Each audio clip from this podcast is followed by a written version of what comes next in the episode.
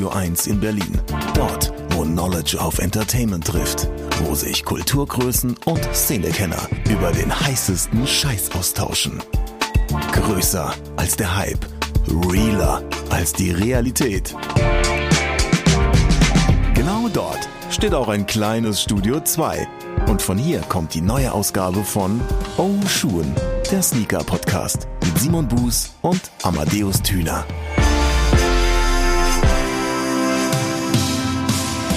Hallo und herzlich willkommen zur 73. Episode des Ocean Sneaker Podcasts, des ersten Sneaker- und Streetwear-Podcasts in Deutschland. Mit mir, das ist äh, Simon Buß auf der einen Seite der Aufnahme und auf der anderen Seite der Aufnahme sitzt der wunderbare, oft kopierte, selten erreichte Amadeus Thüner. Ich grüße dich. Oh, vielen lieben Dank. Ich grüße dich ebenfalls zurück. Wie geht es dir?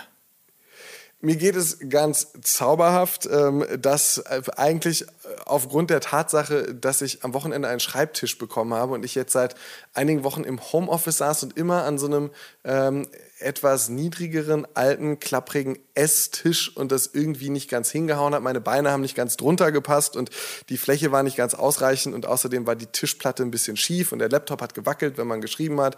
Das war alles irgendwie nichts gewesen. Und äh, jetzt saß ich heute den ersten Tag an meinem neuen Schreibtisch äh, im Homeoffice und es äh, ja, hat die Laune doch sehr aufgehellt und äh, mich glücklich gemacht. Deshalb, viel, ja, mir geht's sehr gut. Wie viele Sneakerbücher hast du schon auf diesem Schreibtisch drapiert, damit das gut aussieht? Plus also Course-Buch und All-Gone-Books und so weiter? Äh, noch gar nichts, noch gar nichts dergleichen gemacht. Ich habe äh, in das äh, kleine äh, Schubfach, ist eigentlich kein Schubfach, sondern so, so, zwei Türen, die unten sind, so ein bisschen die, die Leitsordner untergebracht. Ansonsten obendrauf steht im Moment nur ein Laptop und ein Sonos-Lautsprecher und die Deko wird jetzt gerade erst äh, geordert bzw. arrangiert. Das kommt noch. Ähm, aber es ist jetzt schon, auch ohne die Deko, wo man ja normalerweise sagen würde, da gebe ich dir vollkommen recht, es ist vollkommen gut, dass du es ansprichst. Äh, das muss natürlich noch gemacht werden, aber auch ohne, dass das geschehen ist, äh, ist es schon ganz zauberhaft. Und ich konnte mich auch schon äh, äh heute Morgen vor der Arbeit meiner Lieblingsfrage äh, der aktuellen ja, letzten ein, zwei, drei Wochen widmen. Äh, wo bleibt eigentlich der New Balance 992 zusammen mit Levi's? Freunde, es ist Februar. Äh, ihr habt das Ding im November letzten Jahres geleakt. Ja, irgendwie im Januar kam, oh ja, wir haben ein paar Infos bekommen. Ähm, es wird auf jeden Fall grau und jeder Schuh wird ein Unikat, weil es gewaschenes Grau ist. Ja, ja, aber jetzt macht mal Schuhe, so Butter bei die Fische. Ich, hab, ich hab, kann echt nicht mehr lange warten. Ich werde werd nervös. Ja, niemand weiß genaues. Also von daher müssen wir da wahrscheinlich noch abwarten. Aber aktuell werden ja eh ganz fröhlich Releases hin und her geschoben. Wir haben das ja auch in unseren O-News, die wir jeden Freitag veröffentlichen. Da geben wir ja dann schon mal Infos raus, ne, welche Schuhe in der nächsten Woche kommen, beziehungsweise welche aktuellen First Looks und Leaks es gibt. Und plötzlich werden so First Looks und Leaks zu den Releases in der nächsten Woche und Releases, die für die nächste Woche anstunden, die gehen plötzlich wieder drei Wochen später raus. Also das ist ein fröhliches Hin und Her und war am Anfang des Jahres doch durch noch, durchaus noch ein bisschen Ruhe in der ganzen ganzen Nummer. Unter anderem auch so eine Zeit, in der ich normalerweise sage, so ja cool, dann ähm, kann ich jetzt mal ein paar Euro sparen auch ist das ja innerhalb weniger Minuten direkt wieder explodiert und du hast schon wieder gefühlt alle 720 wichtigsten Releases hm. der Woche auf deinem Zettel stehen oder in deinem Release-Kalender. Also von daher, ja, schauen wir mal, wann der Levi's 992 mit dazu zählen wird. Ja, ich hoffe, ich hoffe sehr bald. Äh, wie gesagt, ich schließe ihn jeden Abend in meinem Gebet ein. so schlimm, also okay, ich bin gespannt. Wenn du den heute, wenn du den heute zumindest nicht am Fuß hast, was hast du denn heute am Fuß?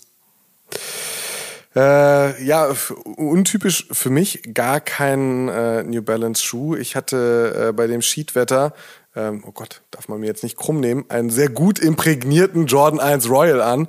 Ähm, ehrlicherweise äh, bin ich ein größerer Fan vom Game Royal beziehungsweise vom Royal Toe. Das ist äh, ziemlich ähnlich wie auch beim Brad. Ich bin nicht der größte Fan vom Brad, dafür eher dann vom Brad Toe oder auch so in dem ähm, Chicago in der Black Toe Konfiguration. Ähm, das ist so. Ach, ich weiß nicht. Also, wie gesagt, größerer Fan von anderen blauen Colorways, aber der hat mir heute ganz gut getan, um irgendwie durch den Tag zu kommen, als ich kurz raus musste. Also du magst sozusagen, du, du, magst sozusagen den mehr Weißanteil oh. als Schwarzanteil. Lieber ein bisschen ich mag, ich, Ja, dieses, ja, ich mag dieses weiße Element an eben diesen, diesen äh, Game Royal bzw. Royal Toe äh, Konfiguration. Das hält es, das klart es irgendwie für mich auf. Ist ähnlich wie eben beim Brad. Also irgendwie so, so, so ein gewisser Weißanteil muss für mich da rein, damit es das irgendwie für mich optisch attraktiv gestaltet. Kann man das nachvollziehen? Also irgendwie ja, ja, doch, das, das kann man schon nachvollziehen. Ich, ich weiß auf jeden Fall, was du meinst. Ich glaube, da, das wird, da wird's dir ähm, oder wird es vielen anderen nicht anders gehen. Was hast du denn getragen? Ich befinde mich auch im Homeoffice und in Berlin äh, liegt auf jeden Fall ordentlich Schnee und dementsprechend, also eigentlich zweierlei Dinge. Ich bewege mich sowieso nicht aus dem Haus, weil Homeoffice und ich bewege mich gar nicht aus dem Haus, weil einfach voll viel Schnee und kalt. Aber ich äh, ziehe ja trotzdem zumindest für ein paar Minuten einfach fürs Gefühl jeden Tag einen anderen Schuh an. Außerdem vergisst man damit nicht, was man sonst so auch noch im Regal stehen hat und dieses Mal war es ein 2005er Pink Box Release von Nike SB und zwar der Nike SB Dunk Low Slam City. Ein wirklich großartiger Schuh, einer meiner liebsten und aber auch tatsächlich aus meiner Sicht unterschätztesten Pinkbox Releases aus der gesamten Pinkbox Ära. Ähm, Slam City, ein legendärer, ikonischer Londoner Skate und, wenn man so möchte, Sneaker Store, aber vor allen Dingen Skate Store.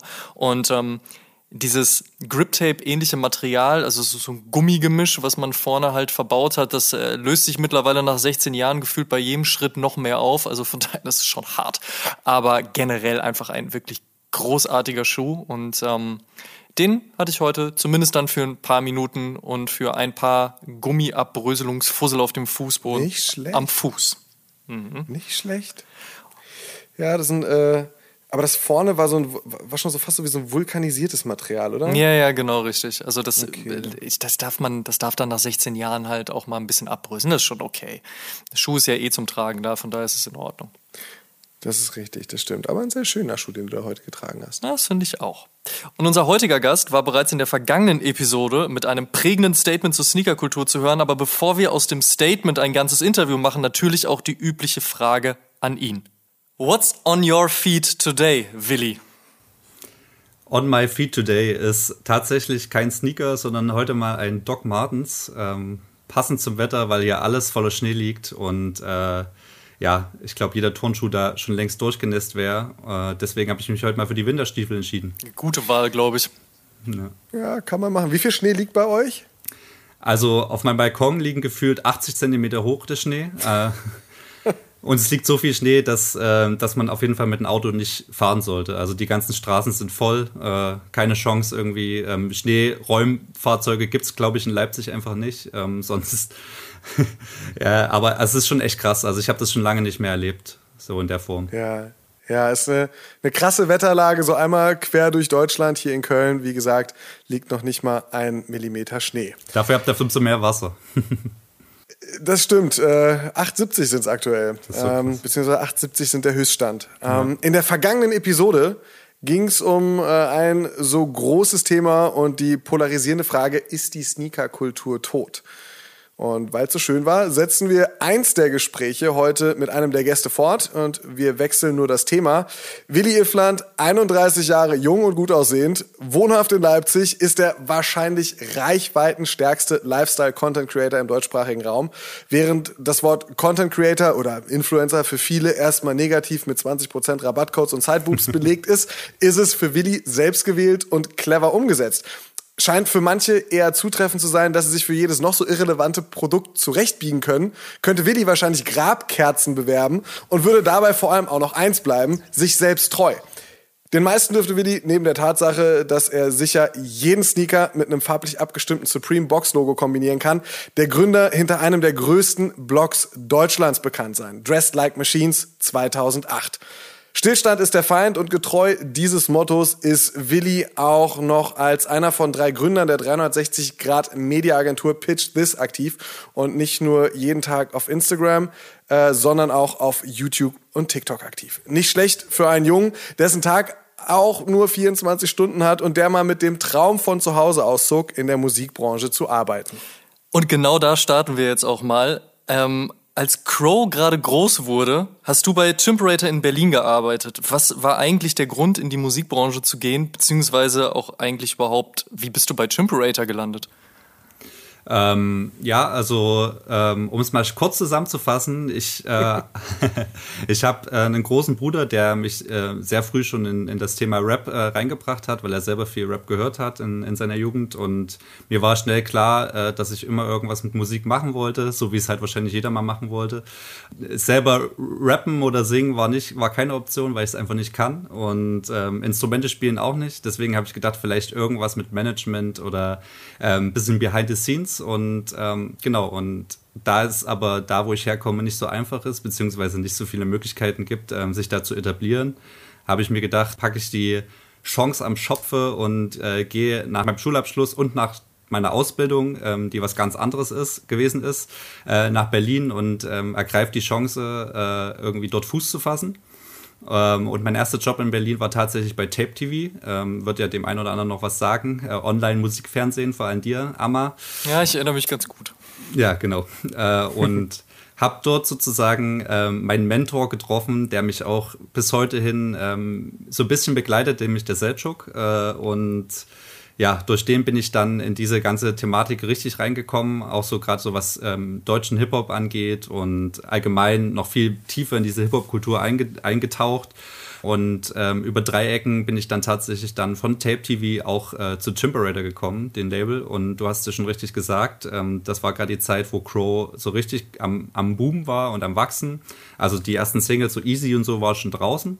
Aber ähm, ja, die große Zeit kam dann noch und ich hatte dann das Glück, das Ganze mit begleiten zu dürfen. Was hast du genau aus dieser Zeit mitgenommen? Also außer wahrscheinlich so mit Mitte 20 in Berlin und dann noch bei einem Plattenlabel, was gerade echt durch die Decke geht, ähm, aktiv zu sein bzw. mitwirken zu dürfen. Aber jetzt halt rückblickend auf die Zeit, die ja jetzt auch schon oh, fast zehn Jahre, ja nicht ganz, ne? Ja, sieben, acht? Sieben, acht, ja, genau. Machen wir zehn raus. Also schon fast zehn Jahre zurückliegt. Was, was hast du da so mitgenommen? Äh, ja, unfassbar viel. Also allen voran natürlich für mich selbst ähm, un unheimlich wertvolle Kontakte ähm, zu, in, in, die Branche rein und ähm, auch darüber hinaus ähm, viel Erfahrung äh, in der Branche, aber halt eben auch die Erfahrung, dass es schon auch sehr oberflächlich sein kann oder oft sehr oberflächlich ist und ich dann auch schnell gemerkt habe, dass es, ähm, dass es dann auf lange Frist gesehen einfach nichts für mich ist, weil das halt auch, ähm, weil da auch mit harten Bandagen gekämpft wird teilweise und Dinge abgelaufen sind, die ich nicht so schön fand. Aber alles in allem war die Zeit für mich super lehrreich, weil ich halt einfach auch mit guten Leuten zusammengearbeitet habe, mit guten Künstlern, mit äh, korrekten Menschen und ähm, mich in einem komplett neuen Themengebiet äh, etablieren konnte und das heute mehr oder weniger auch oftmals noch ähm, auf meine tägliche Arbeit anwenden kann.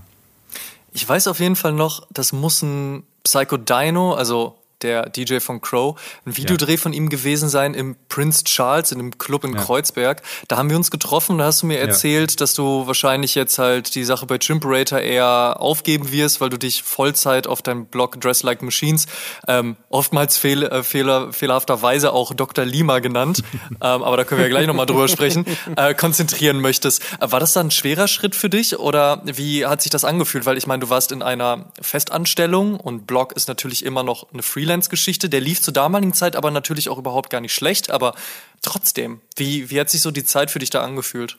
Ja, also das war auf jeden Fall, glaube ich, jetzt auch in jüngerer Vergangenheit ähm, eigentlich mein wichtigster Schritt in meinem Leben. Ähm, und der war natürlich lange überlegt. Äh, für mich war aber schnell klar, weil ich halt während meiner Zeit in der Festanstellung bei Chimperator auch, auch schon wirklich nebenbei mit dem Blog ganz gutes Geld verdient habe durch ähm, Advertorials und Placements und was auch immer dass ich ähm, auf eigenen Beinen stehen kann damit. Das Problem war immer, ich hatte einfach Angst davor, dass es zu äh, un unkonstant ist und deswegen ähm, habe ich diesen Schritt nie gewagt und irgendwann ähm, eines Morgens bin ich dann aber mal aufgewacht, weil ich gefühlt komplett überarbeitet war. Meine Hände haben gezittert. Ähm, ich war völlig irgendwie, keine Ahnung, ich war völlig äh, ich weiß nicht, überarbeitet hat einfach und stand gefühlt kurz vorm Nervenzusammenbruch. Und das war da auch der Punkt für mich, wo ich gesagt habe, okay, ich muss jetzt eine Entscheidung treffen und entweder Festanstellung weitermachen und dieses ganze Blog-Ding aufgeben oder halt eben das Risiko eingehen und jetzt äh, die Selbstständigkeitsschiene fahren. Ja. Du hast es ja gerade schon angesprochen. Ähm, der Blog hat ja damals schon ganz gut funktioniert, war teilweise sogar unter den oder beziehungsweise zeitweise unter den zehn größten, wichtigsten Blogs. Wenn Leute jetzt vielleicht Dress Like Machine nicht kennen sollten, ähm, kannst du das natürlich jetzt gleich gerne kurz nochmal zusammenfassen, was man auf diesem Blog früher gefunden hat und was man auch heute noch findet, denn du bist immer noch als Chefredakteur gelistet, aber ich glaube, so richtig aktiv bist du da, glaube ich, gar nicht mehr so, ne? Ich denke, da hast du wahrscheinlich gerade ein bisschen was anderes zu tun. Ja. Also ja, auf, jeden Fall. Das sollte ich vielleicht mal ändern. Danke für den Hinweis. ähm, du meinst dich als Chefredakteur da rausschreiben? Nee, das ja, wollte ja, ich jetzt genau. gar nicht. nee, alles gut, alles gut. Ja, lustig, dass du das ansprichst mit Dr. Lima. Das war tatsächlich ähm, eine Sache, die ich nie wollte, aber die hat sich dann so eingebürgert ähm, durch die Follower und Fans ähm, des Blogs, äh, die dann irgendwie, glaube ich, ein Pseudonym hinter diesem, hinter dieser Webseite oder eine Person hinter dieser Webseite sich sozusagen zusammen gereimt haben und ähm, dadurch, dass die Kürzel halt relativ easy sind, haben sie dann einfach daraus Dr. Lima gemacht und ich habe dann einfach gedacht, ja, why not? Ähm, ist ja ganz witzig. Äh, und so ist es dann bis heute geblieben. Und ja, also das war ähm, mein äh, Live-Project auf jeden Fall. Das, äh, dieser Blog hat mir so viele Türen geöffnet in dieser ganzen Branche und hat mir so viel Erfahrung mitgegeben. Und dadurch habe ich super viele Leute kennengelernt. Ähm, Angefangen hat es halt als Musikblog, weil ich da halt irgendwie die Mu Musik ähm, scheren wollte, die ich ähm, selber gut fand. Und ähm, das hat auch ganz gut funktioniert, aber ich habe schnell gemerkt, ähm, dass das dann doch irgendwie für mich selbst limitiert ist und habe gedacht, okay, natürlich auch mit dem Gedanken, so ein bisschen mainstreamiger zu werden, muss man auch ehrlich sein, ähm, versuchst du dich mal breiter aufzustellen und dann kamen dann so Bereiche wie äh, Fotografie, Kunst, ähm, aber vor allem eben auch so easy Cat-Content, Viral-Content dazu. Ähm, und daraus ist dann mehr oder weniger so ein, so ein ähm, buntes Potpourri aus allem, was man, allem lustigen, unterhaltsamen, was, was man im Internet finden kann, geworden. Ja. Willst du mal so eine Zahl nennen, in welchem Bereich wir uns da so bewegt haben bei Dress Like Machines, also was so mhm. Aufrufe anbelangt und vielleicht auch, was du da mal so mitnehmen konntest, weil natürlich hast du dann einen Fulltime-Job rausgemacht und ne, ja. ne, wie sah das damals aus? Also äh, zu den allerhöchsten, also zu den allerbesten Zeiten hatte der Blog am Tag um die 80 bis 90.000 Views, also Unique Visitors. Ähm, das war schon für damalige Zeiten ziemlich krass. Also es ist heute unvorstellbar, dass man überhaupt noch als unabhängiger Blog sowas erreichen kann, glaube ich. Außer man hat irgendwas Krasses gemacht, aber das ist halt sehr schwer. Ähm, und finanziell gesehen kann ich dir das jetzt gar nicht mehr genau sagen, aber für damalige Verhältnisse war es halt absurd, krank, ähm, wenn man für ein Advertorial irgendwie so 1000 oder 1500 Euro gekriegt hat. Ähm, Gibt es auch eine lustige Anekdote dazu, weil meine, ich habe damals ganz am Anfang meiner Berliner Zeit ähm, noch ein Jugendgirokonto gehabt äh, bei der Sparkasse und ähm, da hatte natürlich meine Mutter auch noch Zugriff drauf und die hat mir nie so richtig über den Weg getraut, ähm, was das betrifft. Und dann kam das erste Mal die große Zahl, also die erste große Zahlung rein ähm, vom, von einem Blogjob. Ich weiß gar nicht mehr, ich glaube, das war irgendwas für Axe oder sowas, was weiß ich. Ähm, und dann rief mich meine Mutter so abends an und sagte so, Willi, jetzt mal ganz ehrlich unter uns, verkaufst du Drogen? das naheliegendste ja. natürlich, ja, weil ja, dir natürlich. natürlich halt doch Kunden das Geld immer auf das Konto überweisen. Ja, ja, na klar, Standard, Standard. Ich habe gesagt, Mama, ey, ganz pa ehrlich. PayPal ready. Ja, PayPal ready, safe. Nee, ähm, ich habe gesagt, Mama, nee, das ist mein erster größerer Job gewesen. Ähm, sei einfach happy und, und stolz, dass ich, dass ich das geschafft habe. So, ich mache nichts Illegales, mach dir keine Sorgen. Und ähm, eine Woche später hatte ich dann auch kein Jugendgirokonto mehr. Äh, ja, war nur so eine lustige Side-Story. Äh, weiterhin illegal bewegst du dich trotzdem nicht, aber du bist dann irgendwann so den Weg halt zu Fulltime Instagram gegangen. Wobei ganz Fulltime ja. ist es ja irgendwie jetzt auch nicht mehr, weil du äh, bist natürlich auch auf TikTok und auch sehr stark in den letzten Wochen aktiv auf YouTube gewesen.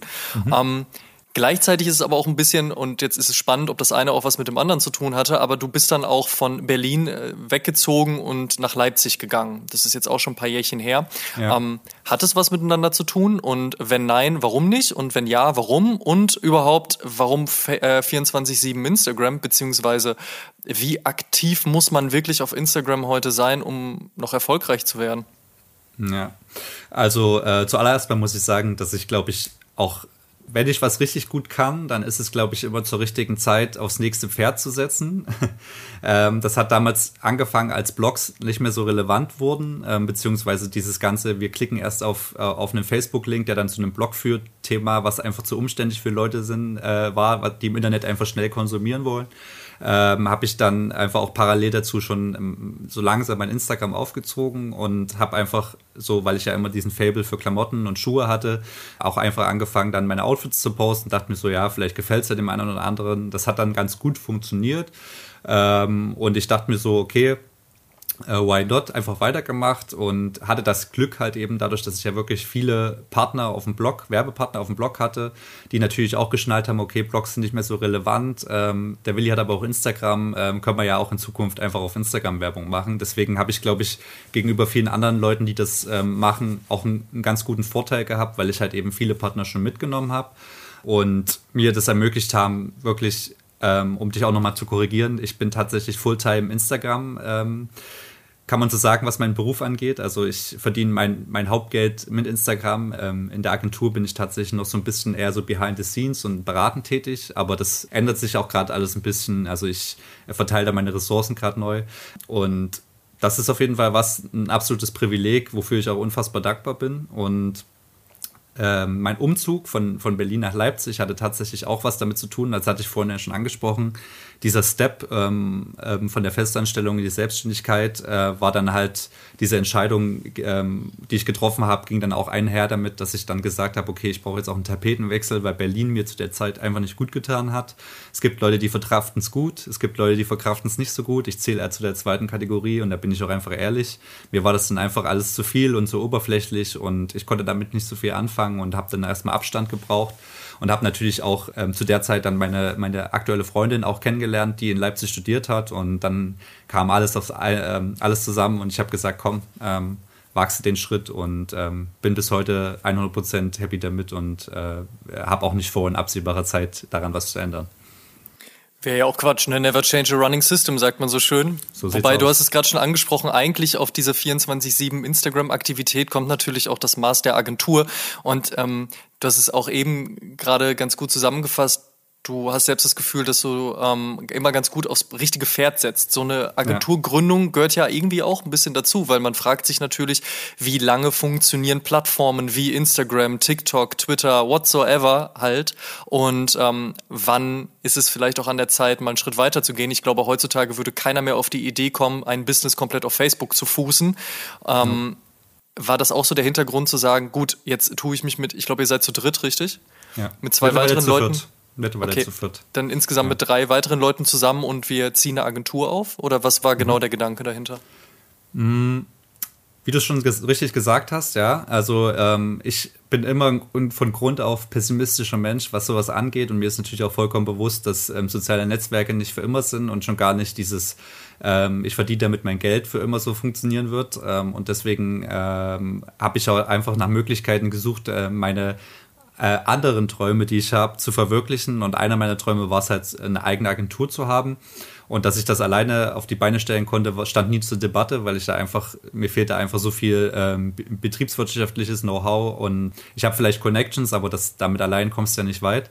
Und ähm, es hat sich dann einfach die Möglichkeit aufgetan, Gott sei Dank auch mit den Ressourcen, die wir haben. Und da kommt auch wieder dieses Privileg ähm, der, des Content Creators ins Spiel, dass wir halt ähm, dieses, diese, dieses Konzept der Agentur hier in Leipzig so verwirklichen konnten. Man muss aber auch dazu sagen, in Leipzig ist der Konkurrenzmarkt, was Agenturen angeht, bei weitem nicht der, der in Berlin oder in Köln oder in Hamburg ist. Ähm, deswegen ist es natürlich auch ein bisschen einfacher, hier schneller Fuß zu fassen, als jetzt, wenn wir das jetzt in Berlin gemacht hätten.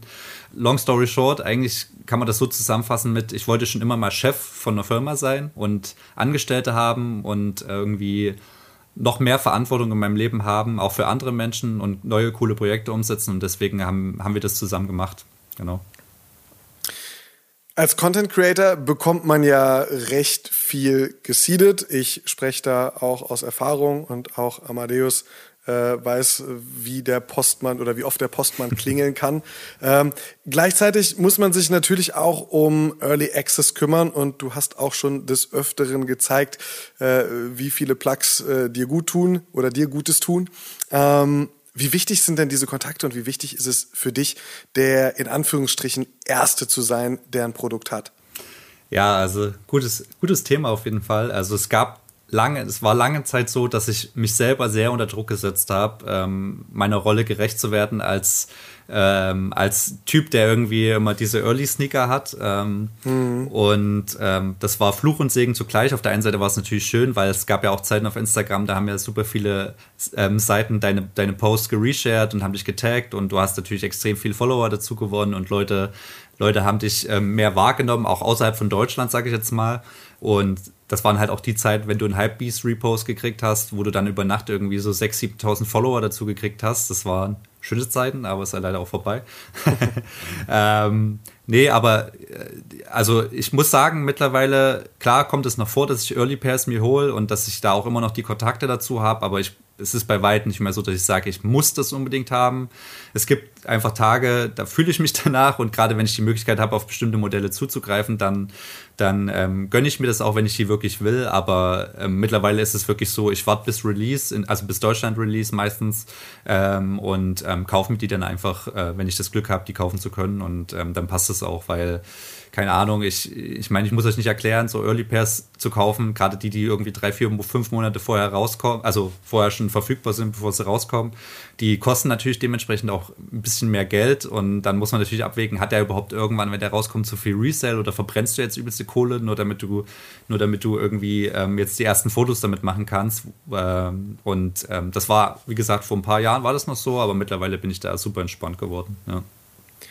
Ich erinnere mich noch dran, wir waren zusammen in Kopenhagen gewesen. Ich glaube, es war September und im November sind die oder Ende Oktober die äh, The Ten Paare von Off-White rausgekommen. Ja. Und du hast damals schon, wir sind irgendwie zu der Veranstaltung gelaufen, du hast damals schon gesagt, so, ja, ich habe hier irgendwie, ich weiß gar nicht, ob es Vapormax oder Presto ja. war, da äh, irgendwie bin ich da schon dran und du hast mir ein paar Beträge um die Ohren gemacht. Ich dachte so, Alter, das ist, ja. es ist ein äh, richtig krasses Ding, da zuerst ranzukommen. Ne? Ja. Ähm, ist das was, wo du sagst, okay, die Bank ist aber ausgeglichen? Also hattest du das Glück, dass du auch bei den Paaren Erster warst, bei denen du danach auch noch irgendwie dann das auf Even ausgleichen konntest?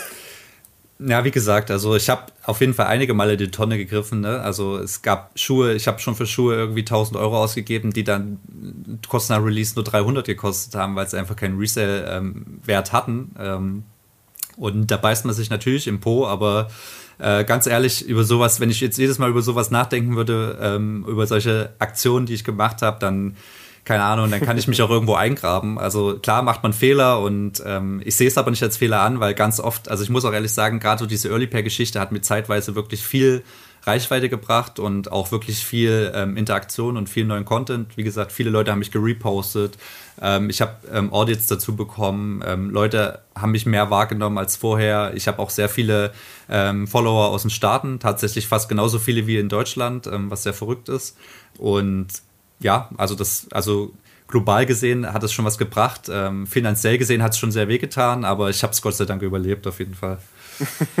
Sind das denn dann eigentlich alles so Plugs im Sinne von Leute, die einfach wirklich Zugang dazu haben und ähm, selber halt einfach extrem schnell sind, was das anbelangt? Oder sind das dann so klassische Reseller, die das wirklich als Hauptbusiness machen? Also man hat ja trotzdem manchmal noch so ein bisschen die romantisierte Unterscheidung, so ey, da ist so ein Dude, der ist so richtig into und dann hat er die Möglichkeit, weil er die, keine Ahnung, Cousine vierten Grades von irgendwem aus der Nike Factory in Hasse nicht gesehen mhm. kennt? Oder sind das halt alles so Typen, den du im Endeffekt schreibst, den du halt einfach Betrag überweist und dann war's das. Ja, tatsächlich eher das zweite. Ähm, also ich, äh, es gab einen, mit dem hatte ich ein bisschen mehr Kontakt, aber es war, ging nie über eine Business-Beziehung hinaus, sage ich mal so. Ähm, das ist ein relativ großes Mysterium, ähm, wo ich, wo immer noch viele Fragezeichen dahinter stehen ähm, und die Prozesse wirst du, wird glaube ich nie jemand rausfinden, was da genau passiert. Aber Fakt ist auf jeden Fall, es gibt genug Leute, die die richtigen Kontakte zu den richtigen Produktionsstätten haben und die natürlich dementsprechend dann auch, wie auch immer das abläuft, ich kann es wirklich nicht sagen, ich will es auch gar nicht wissen, ehrlich gesagt, eben dann an einen gewissen Stock von diesen Schuhen kommen. Also dass ein Schuh irgendwie Monate im Voraus in der Masse produziert wird, das wisst ihr genauso gut wie ich. Ähm, mhm. Und äh, dass dann irgendwie mal welche vom Band fallen und ähm, gegen einen gewissen Opulus, das wie gesagt, das sind alles Vermutungen. Ich, ich kann es euch nicht sagen. Ich habe das auch nie hinterfragt. Das Einzige, was ich natürlich immer gecheckt habe, ist dann, ähm, ob die Paare legit sind und dass, dass das auch alles gut ist. Ähm, konnte man natürlich oftmals dann auch erst zum Release machen. Also war es auch natürlich ein gewisses Risiko. Aber ich sag mal, in neun von zehn Fällen hat das einwandfrei funktioniert. Ich bin auch schon, hab, bin auch schon ähm, ins Fettnäpfchen getreten, klar, bin ich auch ehrlich. Äh, aber ja, also ich, deswegen ist es aber auch so eine Sache, die ich heute so ein bisschen eher, wo ich eher vorsichtiger bin, weil ich einfach, ja, weil ich das nicht unbedingt mehr unterstützen will und früher auch so, glaube ich, so ein bisschen dem Hype gefolgt bin und, und einfach, wie gesagt, immer der Erste sein wollte oder mit einer der Ersten. Ne? Wie oft kaufst du denn eigentlich noch im lokalen Store ein? Also wie oft kommt es vor, dass du einfach sagst, ach Mensch, ich kann mir mal einfach heute so einen kleinen General Release gönnen, habe ich Bock drauf. Ja, du wirst lachen. Also tatsächlich öfter, als man denkt bei mir. Ähm, ich äh, ich habe mir tatsächlich auch so ein bisschen auf die Fahne geschrieben. Also natürlich kennt man ja auch die Leute in den Stores und dadurch äh, baut man ja auch gewisse Beziehungen auf. Ähm, sicherlich nicht in alle Stores, aber gerade so in dem Berliner, im Berliner Kosmos ähm, bin ich da ganz gut vernetzt. Und ja, ich, ich denke einfach, gerade auch in der aktuellen Zeit von Corona äh, ist es, glaube ich, besser denn je, auch ähm, die lokalen Stores zu unterstützen, auch mit Käufen, die jetzt nicht nur limitierte Sachen be betreffen, sondern auch mal Klamotten, äh, auch mal ein General Release. Und ähm, ich supporte sowas gerne und dazu kommt halt, dass ich halt ähm, auch gerade viel für meine Neffen äh, und meinen Bruder und aber auch so Freunde. Ähm, ich bin halt so ein Mensch, ich gifte halt auch immer gerne mal irgendjemanden was, weil ich da irgendwie Bock drauf habe. Gerade Leute, die mir irgendwie mit irgendwas helfen, seien es jetzt Fotos machen, Videos machen, dies, das, Ananas.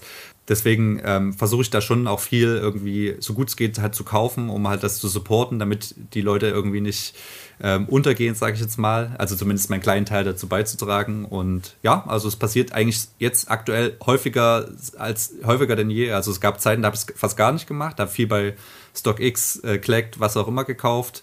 Ähm, aber jetzt äh, ist es schon so, dass ich so meine drei, vier Stores habe, wo ich eigentlich so einmal im Monat groß, größere shoppe, sagen wir es so. Selbst wenn für mich dieses Jahr noch nicht wirklich was dabei war, ich habe es in den letzten Episoden auch schon ein, zwei Mal angesprochen, ich habe noch nicht wirklich viel gekauft dieses Jahr. Ein, zwei gute Releases gab es trotzdem, äh, viele weitere sind bereits geleakt und angekündigt. Ähm, gab es aus deiner Sicht denn bisher ein Highlight, beziehungsweise ähm, auf welche Releases freust du dich in den nächsten Wochen? Ja, tatsächlich, ähm, das größte Highlight bisher für mich dieses Jahr war... Äh, ähm, der Street Hawker Dank, ähm, der jetzt rauskam. Also so rein vom, vom Konzept her, von, mhm. des, vom, von der Optik und, und von dem Gesamtheit, der Gesamtheit des Schuhs war das wirklich für mich der, der schönste Schuh, ähm, der dieses Jahr rauskam. Ich ähm, habe ja diesen, diesen Bezug zu SB natürlich jetzt nicht ganz so krass wie zum Beispiel ein gewisser Amadeus, aber ähm, ähm, niemand hat so einen krassen Bezug zu SB oh, wie nein, ein nein, nein, Amadeus. Das stimmt, True das Story, stimmt. Da draußen gibt es doch ganz, ganz viele andere Menschen. Nein, nein, nein, nein, nein. nein. Nee, aber ähm, äh, genau, sorry.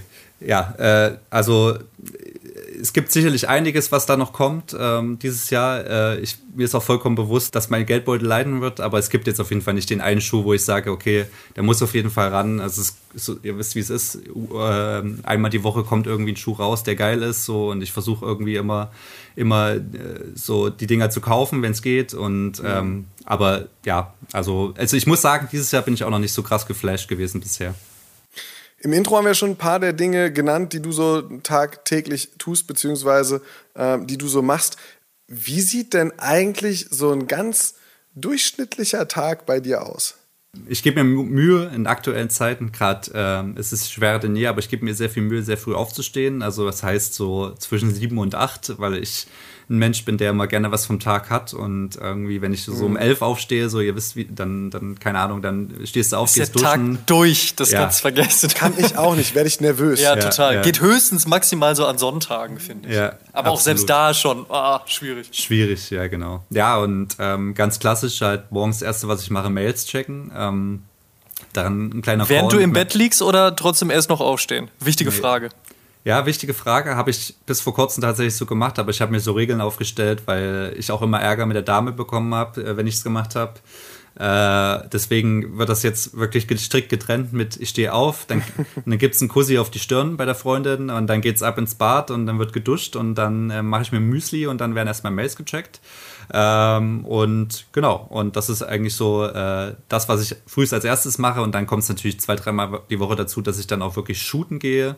Ähm, so Shootings dauern dann auch mal gerne drei, vier Stunden, ähm, weil es halt auch oftmals mehrere Sachen sind.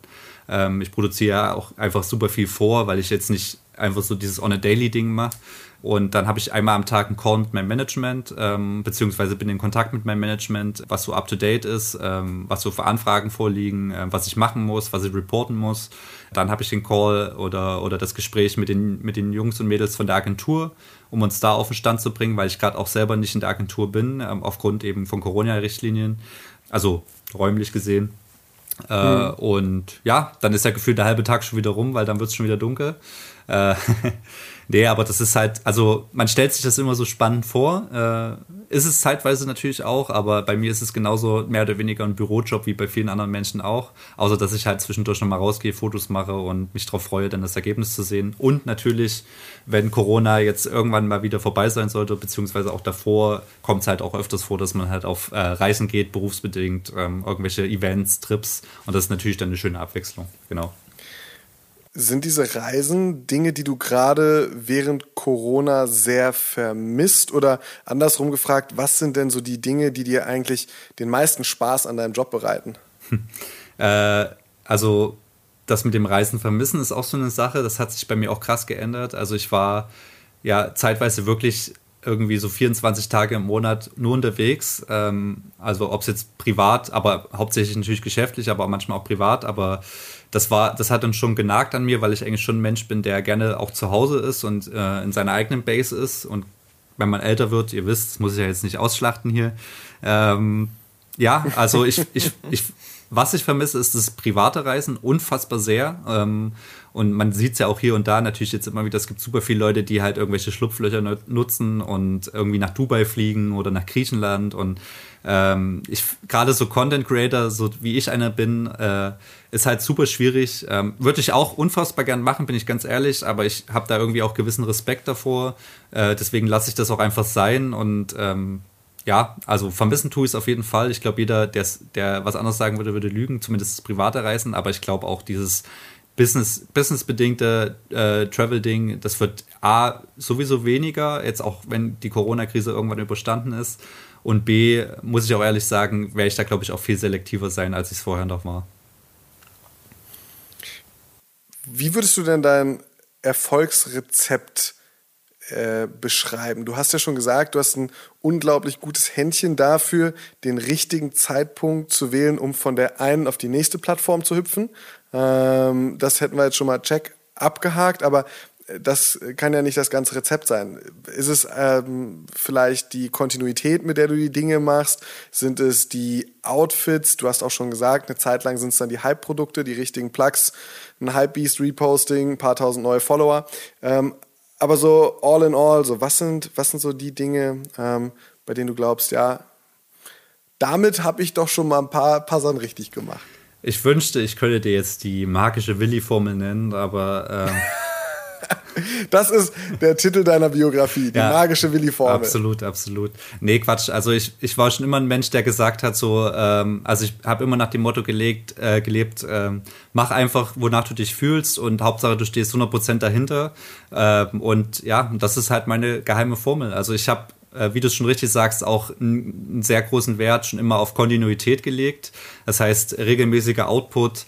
Ähm, und was auch in dem Bezug wichtig ist, gerade auf Social Media, Instagram und Co., ist einfach eine äh, soziale Interaktion, beziehungsweise eine Interaktion mit den Followern und Leuten, die dir folgen und das feiern, was du machst. Ich glaube, das ist einfach das Wichtigste, dass du den, dass du den Leuten gegenüber sehr nahbar bist und denen nicht das Gefühl gibst, dass du jetzt denkst, dass du der Größte wärst, nur weil du irgendwie drei Follower mehr als irgendjemand anders hast und vielleicht eine gewisse Relevanz im Internet, was natürlich alles schön und mhm. gut ist und was natürlich auch ähm, ähm, viel Arbeit mit sich gebracht hat, aber für mich war es schon immer wichtig zu zeigen, ich bin klar, ich bin jetzt kein normaler Mensch mehr im Sinne von Konsum oder was auch immer oder wie, was ich mir kaufe, was ich mir leisten kann, aber ich will trotzdem vermitteln, im, im Kern bin ich trotzdem immer noch der gleiche Typ, der ich auch war, bevor ich, äh, bevor mich irgendjemand von irgendwelchen Outfit- oder äh, Sneaker-Fotos kannte.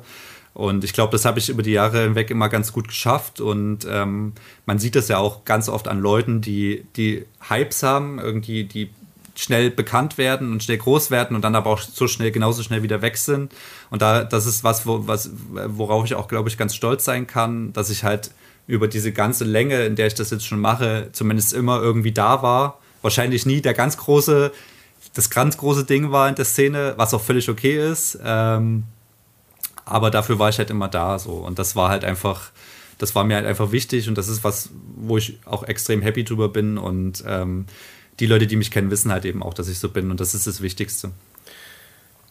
Du bist Gründer, du bist Content Creator, du bist selbstständig, ähm, egal wie man es bezeichnet.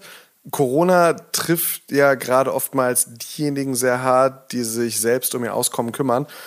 Ist das bei dir auch so oder kommst du nicht nur körperlich, du sitzt gerade ja hier kerngesund äh, mit uns zusammen in diesem Call und zeichnest den Podcast auf, sondern auch wirtschaftlich gesund durch die Krise gekommen oder wie krisenfest ist dein Business? Also äh, ja, also ich kann nur sagen, absolutes Privileg. Ich habe es zwar schon dreimal gesagt, aber ich sage es immer wieder. Ähm, ich glaube, Leute, Leute wie wir, ähm, uns geht's mehr als gut, ähm, auch wenn es vielleicht, äh, wenn jetzt vielleicht nicht die große Kohle fließt oder sonst irgendwas, aber wir haben, glaube ich, ähm, genug Rücklagen und genug Möglichkeiten, äh, Kohle zu verdienen, die andere Menschen halt nicht haben, denen es bedeutend schlechter geht und ähm, das sollte man sich, glaube ich, immer wieder vor Augen halten, dass, dass man, dass man in einer, in einer, auch in einer gewissen Bubble lebt und ähm, dadurch so ein bisschen abgeschottet ist von der Außenwelt und deswegen auch immer wieder so ein bisschen äh, sich die Realität reinholen muss. Äh, also zumindest ist es bei mir so, also ich weiß nicht, wie es bei euch ist, aber bei mir ist es so, dass ich halt morgens aufwache und habe halt ein Dach über dem Kopf, verdiene immer noch gutes Geld natürlich, auch wenn es gerade ein bisschen weniger ist, aber es reicht halt mehr als dreimal zum Leben und ähm, ja, dafür bin ich einfach unfassbar dankbar. Und natürlich weiß ich auch, dass das viel mit Arbeit einherging und so, aber trotzdem ist es ja auch, gibt es auch andere Menschen, die ihr ganzes Leben lang gearbeitet haben, die eben sowas jetzt gerade nicht sagen können oder gerade irgendwie ähm, mit zwei Kindern zu Hause sitzen und gekündigt wurden oder was auch immer oder gerade so das Ärzte und Pflegepersonal, die irgendwie 24-7 gerade arbeiten und irgendwie keine Stunde Schlaf kriegen. Ähm, ja, also ich bin, wie gesagt, einfach unfassbar dankbar, äh, in so einer privilegierten Situation zu sein, in der ich bin. Und ähm, das sollte man, jeder, der das macht, was ich mache, sollte sich das halt auch immer wieder vor, äh, also vor Augen halten. Ja, du hast die Situation gerade angesprochen, in der wir uns äh, irgendwie befinden. Ne? Also dieses, dieses Corona-Ding ist schon eine, eine, ganz schön harte Nummer mit all den Auswirkungen, die es halt ähm, gesellschaftlich hat. Deshalb äh, natürlich das, was du gerade sagst, dieses Privileg, gesund zu sein, in Lohn und Brot zu stehen, irgendwie sein Geld zu verdienen, die Miete zahlen zu können, das ist schon, das ist schon sehr, sehr wichtig. Der Sneaker-Szene hat Corona auch, so wie man es bisher sieht, äh, noch recht wenig anhaben können. Ähm, wie siehst du die Szene denn in den, in den nächsten Jahren? Ähm, wir haben es in der letzten Episode auch schon ein kleines Statement in eine ähnliche Richtung von dir bekommen. Ähm, platzt denn diese viel besungene Sneaker-Bubble oder äh, wird das ganze Ding noch viel größer? Ähm, wo sind die Grenzen? Was meinst du? Ja, es, äh, ich tue mich immer unfassbar schwer, wie gesagt, mit dieser Frage. Also ich, ich, ich lebe mittlerweile so weit in den Tag hinein, dass ich mich dass ich immer so abends ins Bett gehe mit von wegen so, ja, es kann jeden Tag der letzte sein, irgendwann ist der Hype vorbei. Nein, nicht für mich jetzt, ich meine für dieses, für diese Bubble. So, okay, ja, ja, Final Destination, ey. nein, nein, nein, nein. Ja, gerade so ein bisschen so, okay, Willi. Nee, so schlimm ist, reden. so schlimm ist es noch nicht. Ähm, nee, aber ich meine, also ich glaube, ich glaube, äh, die Community äh, wächst vielleicht auch gerade dadurch, dass viele ein bisschen mehr Zeit für sowas haben, auch wieder ein bisschen mehr zusammen. Ähm, gerade eben vor allem nur digital. Was ich halt vermisse, ist dieses physische. Ähm, die Frage wird sich halt, äh, äh, beziehungsweise die Frage stellt sich halt, ob das überhaupt jemals wieder so wird, wie es mal irgendwann vor dieser ganzen Krise war. Ähm, ich kann, ich für meinen Teil glaube einfach, dass diese ganze Sneaker-Streetwear-Bubble ähm, weiterhin bestehen wird und weiterhin ein ganz wichtiger äh, Teil dieser ganzen Popkultur sein wird, gerade auch bei jungen Menschen. Man merkt es ja immer mehr. Also mhm. die ganzen, also die ganze Zielgruppe wird ja immer jünger und ähm, da müssen wir uns ja wirklich schon wie wie, wie ähm, Großväter fühlen teilweise. Ähm, man muss es ja leider so sagen. Und, aber es ist schön, also ich finde es geil, ich finde es cool, dass, dass, dass junge Menschen sich für das Thema interessieren. Ich habe in dem Alter, irgendwie mit 10, 11, 12 Jahren, hatte ich noch keine Interessen in die Richtung, also nicht zumindest nicht so wie, wie die Kids heute. Und deswegen glaube ich, dass diese, diese, diese Szene auch weitergetragen wird, sicherlich in einer komplett anderen Form, als wir das noch irgendwie vor fünf bis zehn Jahren zelebriert haben. Aber das ist ja auch völlig okay. Also ich finde, so eine Szene ist auch da, um sich zu wandeln. In welche Richtung das geht, das wird sich zeigen. Man kann nur hoffen, in eine nicht allzu, allzu ähm, materialistische äh, beziehungsweise kommerzialisierte, aber ja, das kann man, glaube ich, auch wenig beeinflussen. Ich glaube, wenn man sich selbst irgendwie, wenn man selbst weiß, was man will, dann äh, und mit den, mit seinen Leuten sich umgibt, dann macht das auch alles Spaß und ist auch alles cool, aber man sollte natürlich auch offen sein für Veränderung. Ja. Dann packen wir jetzt mal einfach das Doppelte deines Alters oben drauf. Stell dir vor, du bist 62. Ist Willi dann der nächste Grams oder ist es dann tatsächlich komplett nicht mehr Streetwear, nicht mehr Sneaker? Dann geht's halt vielleicht um maßgeschneiderte Anzüge oder ähnliches. Also ich hoffe ich hoffe dass ich dann, die, also ich glaube, einen zweiten Grams wird sowieso nicht mehr geben, weil der ist halt einfach OG und äh, mit Abstand der coolste. Und äh, ich glaube, jeder, der das jetzt nachmacht, ist halt einfach nur ein Copycat, ein schlechtes. Aber ich glaube natürlich, dass ich ähm, das Thema äh, Turnschuhe und ähm, ähm, vor allem auch Mode mich bis, also ich hoffe, dass es mich so so lange wie es nur geht äh, beschäftigen kann und dass ich auch so lange wie es geht mir das irgendwie leisten kann, da dran zu bleiben. Ähm, Im Idealfall auch beruflich, ansonsten auch gerne privat, aber ich bin mir ziemlich sicher, dass ich irgendwann mal ein cooler Großvater werde. Also ich hoffe es zumindest. da bin ich mir ehrlicherweise ziemlich sicher. Aber pass auf, dann machen wir mal folgende, folgende Frage daraus. Also immer Jordan 1 Off-White größer als ein italienischer, handgefertigter Lederschuh? Ja. Weil ich, ja, also das ist einfach, also das sage ich jetzt, ich sage jetzt ja, aber vielleicht sage ich auch in zehn Jahren nein. Ähm, ich kann es nicht sagen, aber für den Moment ähm, würde ich ganz klar den, den Jordan bevorzugen. Ja. Ja, treten wir mal weiter aufs Gas. Ein Jahr ohne Instagram oder ein Jahr, in dem du kein einziges Hype-Produkt kaufen darfst? Mm, dann eher tatsächlich das ein Jahr ohne Hype-Produkt, weil ich bin Instagram-süchtig. Und hast wahrscheinlich genug auch im Schrank auch. Ist ja jetzt nicht so, dass du keine Klamotten hättest. That's, that's the thing, ja, genau. Das ist, das ist mein Schlupfloch. okay, pass auf. Aktuell beste deutsche Fashion- und Streetwear-Brand aus deiner Sicht? Lowlight Studios. Kommen woher? Ähm, ich glaube Berlin slash Düsseldorf. Okay. Und was ist die beste internationale Brand? Schwierig, schwierig, schwierig. Oh, da muss ich kurz überlegen. Ähm, also so, äh, reden wir jetzt so allgemein so von Streetwear eher oder auch so von High Fashion? Nee, ich will mal so bei, bei Sneaker, Streetwear in dem Kosmos bleiben. Wenn du jetzt natürlich sagst, äh, es ist eine High Fashion Brand, up to you. Das ist tatsächlich eine schwere Frage. Also ich habe mir halt lange nicht mehr diese, jemand diese Frage gestellt, deswegen tue ich mich gerade auch ein bisschen schwer damit. Kann ich die nochmal schieben und nochmal drüber nachdenken? Na klar. Okay, gut. Okay, Supreme oder Louis Vuitton? Supreme X Louis Vuitton. Nee, ähm, aktuell. du Fuchs. Da, da, antworte ich mal kurz ein bisschen ausführlicher. Also Supreme äh, bin ich ähm, immer noch ähm, Fan, natürlich großer Fan, ist in mir Herzen, aber fühle es nicht mehr so für mich selbst, deswegen eher Louis Vuitton. Das beste Musikalbum aller Zeiten. Dr. Dre äh, 2001. Echt? Nicht The Chronic? Nee. Aber ich bin auch, ah, ich bin ja auch noch mal andere Generation, oder? Nee, wir sind gleich alt, oder? Simon, ich weiß gar nicht. Nee, ich bin vielleicht, vielleicht ein, zwei Wochen älter. Okay. Simon ist ein, zwei Generationen älter. also es liegt aber auch dran, weil ich damit auf, also das war mein erstes Rap-Album ja. und damit verbinde ich das meiste. Deswegen, es gibt sicherlich noch andere Alben, die tausendmal besser sind, aber für mich ist das einfach das Album, womit ich am meisten verbinde.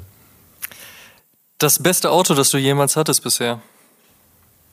Mmh ein Polo, ein VW Polo 86C Kastenwagen mit zwei, als Zweisitzer mit ähm, einer kleinen Ladefläche hinten drauf und einem Kickstarter. Also das heißt, ich musste den morgens immer noch an so einem Hebel ziehen, dreimal, bis die Karre ange angegangen ist. War mein erstes Auto, hatte 46 PS und bei Tempo 100 hast du dein eigenes Wort nicht mehr verstanden. Nicht schlecht. Ich hätte mit was anderem gerechnet, nee. aber vielleicht kriegen wir das bei der nächsten Frage raus. Welches Auto hättest du denn gerne noch? Ähm, also mein absolutes Traumauto, ähm, auch tatsächlich gar nicht so einfach. Ich, äh, also rein vom Auto her gesehen, muss ich jetzt auch fairerweise sagen, wäre es ein, ein, G65 AMG, ähm, eine G-Klasse. Aber natürlich ist mir auch bewusst, dass man in der heutigen Zeit ähm, darauf verzichten sollte, ähm, teure, starke Sportgeländeautos zu kaufen. Deswegen rein aus nachhaltiger Sicht äh, ähm, ein Tesla Modell S. Welchen Account beziehungsweise welche Person, die dann hinter dem Account steckt, sollte man auf jeden Fall beobachten. Schrägstrich, hier kannst du an dieser Stelle mal kurz eine Follower-Empfehlung rausgeben. Mm, Oh, da gibt es einige, aber wenn ich, wenn ich mich jetzt spontan auf einen. Ähm Kannst auch drei machen. Okay, also da hat man ja, ich habe ja gerade schon erwähnt, meine Lieblingsdeutsche Brand momentan Lowlight Studios. Ähm, und der Macher, einer der Macher dahinter, Elias heißt der, ähm, unfassbar krasser Hustler so, also der äh, 24-7 nur am, am Machen und ich bewundere das sehr. Ähm, dazu ähm, würde ich noch sagen, äh, ich finde unfassbar interessant. Ähm, können wir auch außerhalb des Fashion-Kosmos gehen oder muss es nur. Nö, so, klar. Okay. Go for it. Ähm, Nimm uns mit, wo du hin möchtest. Ich bin großer Fan von äh, Helene Fares, ähm, ähm, ihres Zeichens Journalistin und Psychologin, ähm, von der ich schon sehr viel gelernt habe. Äh, kommt auch aus, also wohnt auch in Leipzig und macht unfassbar wichtigen Content, auch in der aktuellen Zeit. Ähm, sehr aktivistisch und ähm, ja, auch ein Vorbild für mich. Und ähm, ja, darauf würde ich mich, glaube ich, erstmal festlegen. Ach doch, einen hatte ich noch, ähm, und zwar den guten Vincent, meinen äh, kongenialen Partner auf YouTube. Ähm, ein unfassbar intelligenter Mensch, ähm, der ein krasses Allgemeinwissen hat, ein krasses Modewissen. Ähm, und ähm, obwohl er äh, sechs Jahre jünger ist als ich, habe ich so viele Dinge, wo ich zu ihm aufschaue. Deswegen, ja, das wären meine drei Leute. Mit welcher Brand würdest du denn gerne nochmal arbeiten? Ja, ähm, ganz klar Nike. also ich, mein großer Traum ist es irgendwann einen offiziellen Kollabo-Schuh mit Nike zu haben. Weil einfach Nike ist halt mein, schon immer meine Schuhbrand gewesen, also die Schuhbrand Nummer eins. Ähm, äh, und das, äh, für mich gibt es nichts Größeres, als einen Kollabo-Schuh mit Nike zu haben. Man stelle sich jetzt vor, diese viel zitierte Sneaker-Bubble, über die wir auch schon gesprochen haben, platzt und du darfst dich in einem der folgenden Bereiche austoben. Welcher wäre es? Moderator bei QVC, Fußballjournalist, Pinterest-Manager im Rahmen Lifestyle. Äh, ganz klar Fußballjournalist. Das liegt aber auch einfach dran, weil ich ähm, behaupten würde, ich habe ein ziemlich gutes Fachwissen, was Fußball angeht, bin großer Fußballfan und deswegen kann ich mir auch vorstellen, dass ich da relativ schnell Fuß fassen würde. Deine Grails schimmeln im Keller. Schnell noch Geld damit machen bei StockX oder eBay oder Tutorials für SoulSwaps äh, googeln. Ja, wenn sie schon schimmeln, dann ähm, kann man sie ja nicht mehr bei StockX verkaufen. nee, äh, Deshalb eBay als Vorschlag. Ah, okay. nee, also ich glaube, wenn es schon so weit ist, dann lieber SoulSwap.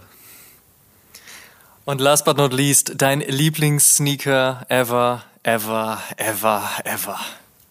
Also, also reine Silhouette oder auch jetzt direkt Kollabo? Ja, das ist hier, hier ist keine Gegenfrage erlaubt, mein Freund. Also da musst du dich schon entscheiden. Also mein Lieblingssneaker ever, ever, ever ist einfach der, der 1er Jordan. Einfach weil ich, ich da gibt es jetzt auch keine große Geschichte dazu. Äh, ich, ähm, wobei doch, also ich habe den, einer meiner ersten Sneaker war ein 1er Jordan abgetragen von meinem Bruder und damit habe ich so die ersten Verknüpfungen gehabt äh, und ähm, also es gab natürlich noch ein paar andere Schuhe, aber das war jetzt von den größten, bekannteren Modellen. Und ähm, ich habe die meisten Schuhe in meinem Kleiderschrank sind 1er Jordans und deswegen ist und bleibt das auch für immer mein absoluter Lieblingsschuh.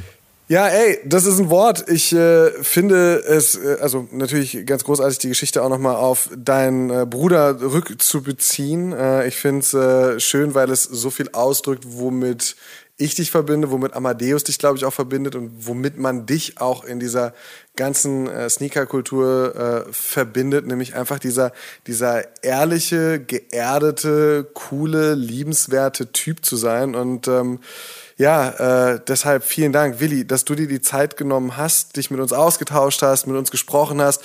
Ähm, ja, wir dich einfach noch mal ein Stückchen näher kennenlernen durften, äh, als wir dich nicht ohnehin schon kannten. Und wir sind einfach gespannt, was du noch alles in dieser Szene, in dieser Kultur bewegen wirst. Bleib einfach der sympathische Typ, der du bist. Und damit, äh, ja, vielen Dank, dass du da warst. Mach's gut ja, vielen Dank euch, äh, für, dass ich äh, Teil dieses Podcasts sein darf. Also es war schon lange ein Wunsch und wir hatten es ja schon lange vor und äh, jetzt hat es endlich mal geklappt. Ähm, für mich auch äh, tollster, tollster deutschsprachiger Sneaker-Podcast, den es gibt oder allgemein in diesem Kosmos-Podcast. Deswegen bleibt das, alles, was ihr mir jetzt äh, gesagt habt, kann ich euch nur zurückgeben. Also viel Liebe an euch, ähm, dass ihr so tolle Typen seid und ähm, genau. Und damit vielen Dank, dass ihr bei der 73. Episode mit dabei wart. Ihr könnt alle Episoden wie gewohnt kostenlos auf Spotify, Apple Podcasts, Deezer, Amazon Music, Audible, Google Podcasts, Podtail, Podigy und bei allen anderen Streaming-Diensten hören, falls es da draußen noch irgendwelche anderen geben sollte. Und wir würden uns sehr freuen, wenn ihr den O-Schum Podcast und unseren News-Podcast O-News dort abonniert, wo ihr Podcasts am liebsten hört. Schaut auch auf Facebook und Instagram.com slash O-Schum Podcast vorbei und interagiert mit uns und der Community. Downloadet auf jeden Fall auch die kostenlose kostenlose Deadstock-App von unserem Kumpel Christopher und seid immer über jeden Drop direkt informiert. Und checkt auf jeden Fall auch die Sneaker-Suchmaschine Sneakerjägers und werdet Teil der Sneakerjägers Germany Community. Sehr freuen wir uns über fünf Sterne und eine positive Bewertung bei Apple Podcasts. Über 300 positive Bewertungen hat Oshun schon und eine Rezension würden wir hier gerne mit euch teilen. Max.lwr schrieb vor wenigen Wochen, bin vor einigen Monaten auf den Podcast gestoßen und höre diesen jetzt täglich. Beim Arbeiten oder beim Sneakershoppen. Der Podcast ist dabei und er ist der beste, der momentan online ist. Much love an euch. Vielen Dank. Tut uns einen Gefallen und supportet die Podcast und erzählt mindestens einem Freund oder einer Freundin, die sich für Sneaker und Streetwear interessiert von uns. Show some love. Dankeschön. Wir hören uns in der nächsten Episode wieder. Bis dahin. Tschüss. Oh Schuhen, der Sneaker-Podcast mit Simon Buß und Amadeus Thüner. Alle zwei Wochen auf iTunes, Spotify und YouTube.